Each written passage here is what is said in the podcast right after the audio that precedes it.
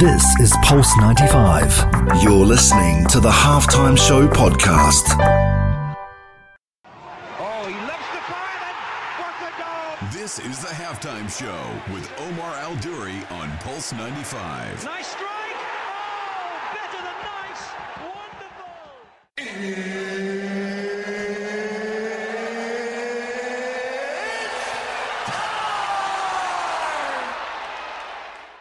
Salam and welcome to the halftime show with Omar Duri. I'm your host, cover everything sport, international, and local. Now, is there an art in losing in sport?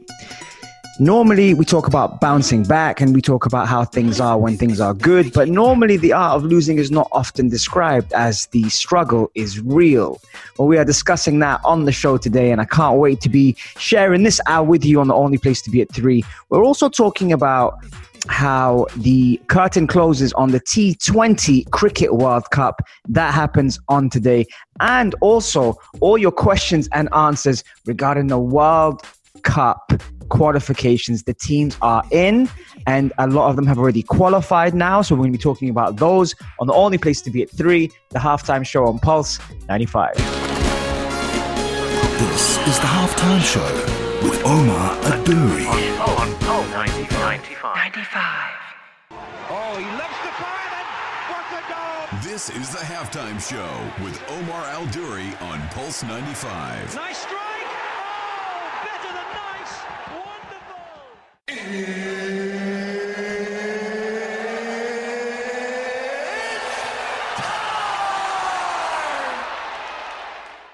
Salam and welcome back to the halftime show with Omar Al Duri. I'm your host, cover everything sport, international and local. Now, we often talk about all the success stories, and in the success stories, we hardly mention the losing. But this time, what we're covering on the show today is the art of losing and how it helps you discover a lot of things about yourself as a coach, about your team, about your teammates, about the characters around the camp, and also about the influences that actually make a huge impact despite not being in the front line. On today's show today, we are inspired a lot by um, a team that I coach. And actually, rather than the coach being the headline, this time it's actually the players because, as you may know, I have been working uh, with a team, Condado FC, in the UAE, and we've been focusing on a lot of building, a lot of um, rejuvenating, a lot of things that maybe sometimes we don't necessarily see in sport headlines. So now being in an amateur team in an amateur league, it's not always um, as glory as uh, as we would like to look at it. But however, uh, when you do lose games and when you do actually suffer defeat, a lot of things come with it. And amongst that is personality, characters, how people respond. Do people want to uh, stay and continue to grow, or do people pretty much want to move on, which is also fine as well. But looking at the positives, following a couple of defeats, characters, personalities, uh, the willingness to learn, the development. How do people handle it? And even more, something that you may not think about is is it possible to remain positive even when others are negative? Now, you could probably nod your head and say, oh, of course it is. When you're actually on the inside, it could take its toll on, on your mindset, it could take its toll on your your daily life, because that might not be your pr- primary job. It could take its toll on a lot of things. And that is one of the things we've been facing a lot with this team.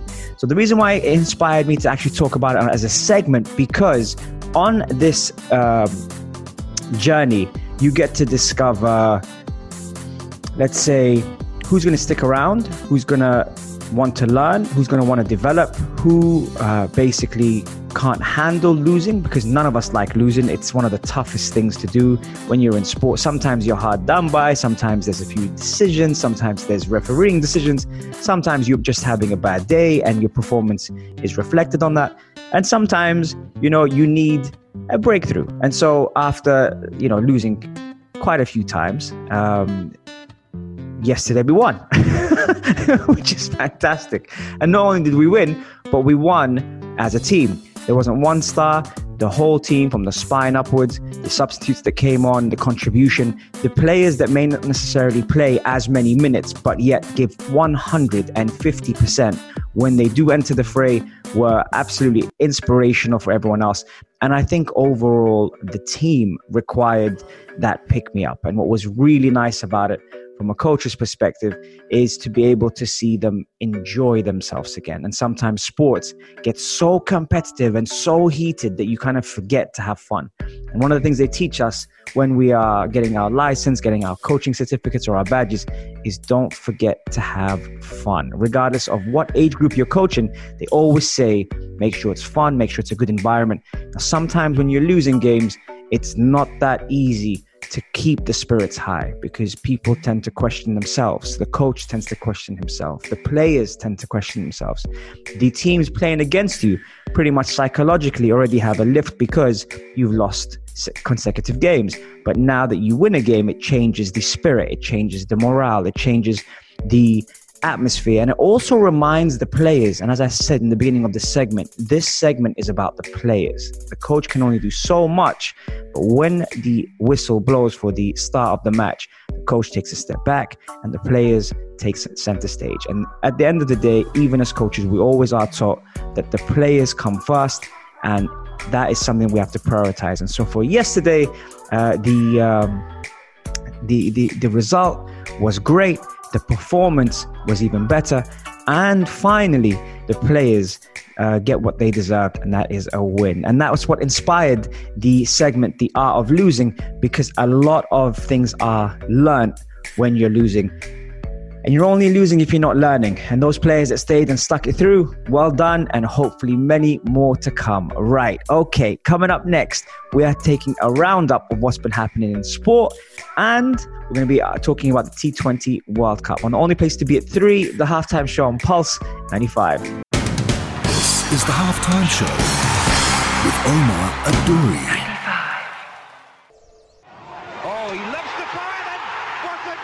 This is the halftime show with Omar Al Duri on Pulse 95. Nice strike! Oh, better than nice! Wonderful!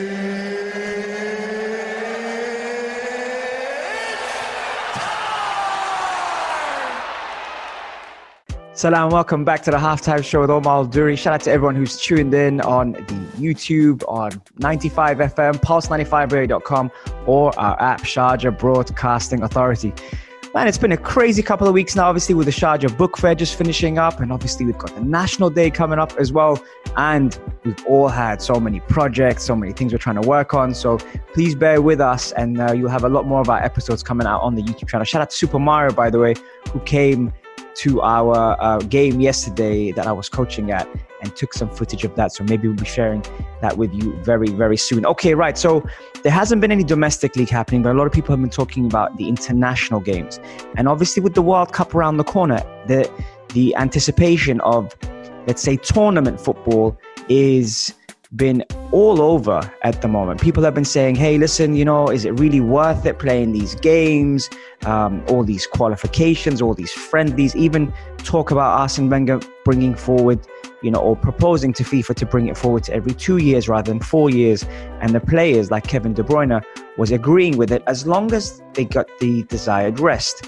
So that's the idea of international football and tournament football being presented. We saw how successful the Euros were, the excitement, the way that the world united together to watch the sport.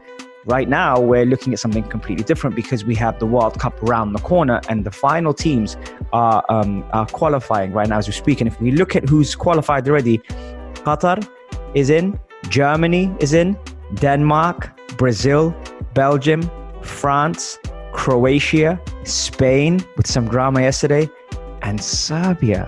Now, that is something that maybe some of you did not expect, but I'll tell you this now. The way it ended yesterday at Portugal was very, very dramatic. Looking at Portugal versus Serbia, the, the winner pretty much go through uh, automatically to the World Cup. Renato Sanches opened up the scoring on two minutes with a Bernardo Silva assist. Dusan Tadic, as you might know very well, got the equalizer at 1 1. And you look at all heroes and you think about all the, the, the players on show. If you think of, you know, uh, Diogo Jota, Cristiano Ronaldo, Bernardo Silva, uh, Renato Sanches, uh, Moutinho, all these players. And uh, Bruno Fernandes came on, João Felix came on, Ruben Neves came on. And who gets the winner? The winner yesterday was Mitrovic in the 90th minute from a Dusan Tadic assist. And why that's interesting is because Mitrovic has been all over the world. He's played for different clubs. You know him for Fulham. He's obviously in the Championship now. He's not even in the Premier League. And to score such an important goal, obviously he got a he got booked for the celebration. But who wouldn't to get his country into the World Cup? Um, I, I'm kind of like all for it when you see the underdog win, but Serbia have a lot of talented players. And in seeing the way things have been with them, that's been interesting that they've managed to, to not knock Portugal out, but put Portugal in the playoffs and then automatically go through. So that's going to be good because now it makes the playoffs even more spicy, which a lot of teams normally don't like to uh, to look through. Spain going through from Alvaro Morata dramatic 86th minute winner as well against Sweden, which was a very very tight game. And Ghana, yeah, that's right. Ooh, this one here. Ghana went through uh, yesterday as well, which was great to see. They beat South Africa. Now, no, no, no offense, all South African fans, but listen, Ghana's my team, and I'm, I'm very, very happy when I see them, um, you know, qualify. And Andre Ayew scored a penalty on the 33rd minute. Okay, so there's been UFC, there's been boxing, there's been uh, football. The UAE's been in action. UAE women's been in action. There's been a lot of things happening here. But what kind of sports at the moment are you watching, especially that the domestic leagues are not on? Text me on 4215 at the Salat or do, or slide up into my DMs at Omar Duri on Instagram and let me know what's been keeping you entertained because just round the corner, we've got a huge, I'm saying huge show coming up. And, uh, and teams are back Players are back, events are back, stadiums are fully packed at the moment. So that's a very, very good thing. But I want to know what you're watching. I've taken a bit of a break from, you might believe it, but taking a bit of a break from just watching live sports in the last 10 days or so. And I'm watching the highlights and catching up, trying to do my homework, but not necessarily watching live sports. But what have you been watching? Let me know. We'll be right back after the break. This is the halftime show with Omar Al Duri on, on, on 95.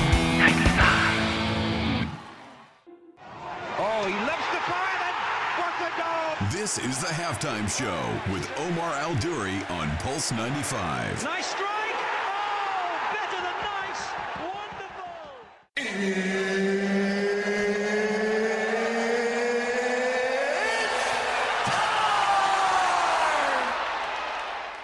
Salam, welcome back to the halftime show with Omar Duri. I'm your host of everything sport, international and local. Right, cricket fans. Some of you, if your teams have been knocked out, especially as you are huge fans here in the UAE, might stop watching tournaments, which is natural. It's kind of normal. But for Australia, Australia did what Australia do best and helped by fate. And also, something that I don't normally hear about is the toss factor. Um, that is something has been a tradition throughout the tournament, and normally the team that gets the toss wins hey, this is superstition. Do you believe in it? Do you don't? Do you not? Um, that's something that a lot of people are talking about. But congratulations to uh, Australia for winning the T20 Cricket World Cup, which was hosted out in the UAE. And again, seeing the uh, the streets once the um, the, the matches were over, you know, the fans coming out on the road and, and, and celebrating, it just makes you realize how big cricket is as a sport, even out here in the UAE. Um, in the history of the men's international cricket, if there's one country which has consistently proved that they have a big match temperament, it's Australia. And sometimes with sports, you normally see how teams or nations, in this case, uh, use their their sports IQ to be able to manage games psychologically. When there is pressure on, when there's times that you have to really try and hit the bar, when you have to step it up a bit, these are all factors that in sports you you really get to realize uh, the experience the level headedness and also the mental strength it requires to cross the line. Um, the thing that everyone has been talking about here is um, is that the UAE is a venue heavily favored, the teams winning the toss and fielding first. It's important to remember that Australia captain Aaron Finch won six of the seven tosses he was part of in the tournament. And that does come down to also superstition. Do you guys believe in that? Or do you believe in getting your opponent on the back foot and therefore being able to control or manage, as we were talking about, the the match or the game. Um, going into the edition of the tournament, Australia were not among the immediate title favourites. They had been humiliated by Bangladesh in a T20 bilateral series on a tour in which they were arguably the favourites. This report says a 4-1 win by Bangladesh in the five match series in August this year wasn't just a shock series loss, it also placed a huge, a huge question mark on their ability to go too far in the T20 World Cup. And again, when we're, we're talking about all these things, I mean, for me, I normally speak to my friends about, you know, their favorite sport. And when cricket does come up, I like to see not just who, who are the stars, but how the balance of the psychology in teams are going. Did they previously meet? Did they um, meet earlier this year and lose heavily or win heavily? Does that affect them psychologically coming into the next match, especially in a different venue, in a different tournament? Uh, you know, cricket, different to some of the other sports, sometimes is over a time period rather than just one match. So you see how you know um, the the psychology behind the athletes are very very different because it requires patience it requires calmness and not to not to be too rash or try and force situations. So interesting to see that. And um, and from here where where do they go? Who's who's going to be you know uh, taking benefits away from this tournament going into their next series, and how is that going to affect them psychologically and also physically? Are new players going to be fielded through? Are they going to stick with the old guard and the experience that they have? Will they have a balance? Do the coaches change? These are all factors that I think that when we're looking at you know um, sports you always when you're winning you always think okay stick with the same thing should be fine. When people have a long-term vision they start to then you know bring in fresh talent young talent maybe just mix them in uh, the squad to be able to get that right balance between experience youth and potential. And um, a friend of mine actually at the gym was talking to me about the cricket and saying how he noticed that a lot of people's moods were different watching the cricket seeing that it's back uh, you know, in stadiums with fans and things like which we weren't allowed before. And and that's when I kind of thought about it and, and said, and I asked him, um, so how was it before? And he's like, well, no, normally people are enjoying it, they're having fun, they're out with the family, you know, it's more of a social thing. But this time, people are more engaged, more happy to be back in stadium. So I, I like to hear how things are going behind the scenes. Did you watch the T20 Cricket World Cup? Were you expecting Australia to win? Did you I think your team would win? That could be Pakistan, that could be South Africa, that could be uh, uh, New Zealand, uh, it could be Bangladesh, could be anyone. Who did you expect? India. Uh, who did you expect to win? Let me know. 4215 at the Salat Urdu or slide up into my DMs on Instagram at Omar Duri, and I'll be right back after the break. This is the halftime show with Omar Al Duri. On, on, on 95. 95. Oh, he loves the fire then. What a goal! This is the halftime show with Omar Al Duri on Pulse 95. Nice strike. Oh, better than nice. Wonderful.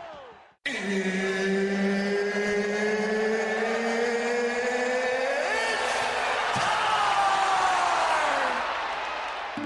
So now welcome back to the halftime show. It's almost full time on the halftime show. Can't wait to be back in the studio. Uh, wow. So on the weekend we had whew, we had uh, Jeff Zorn talking about all nutrition, the sugar uh, roller coaster as well, and how nutrition can be medication. It's the best form of medication actually. And he had a lot of people asking questions as well. If you if you missed out on the show, you need to check out the episode. Very very cool. Uh, having him into the studio, first radio experience as well. I kind of love that. I love it when I bring them into the studio and it's the first time they uh, they do something like that and they're in a scenario in a situation they've never been in before. But yet you guys keep it very interesting. The questions that were coming in were on point. They were really really nice. So that was that was cool.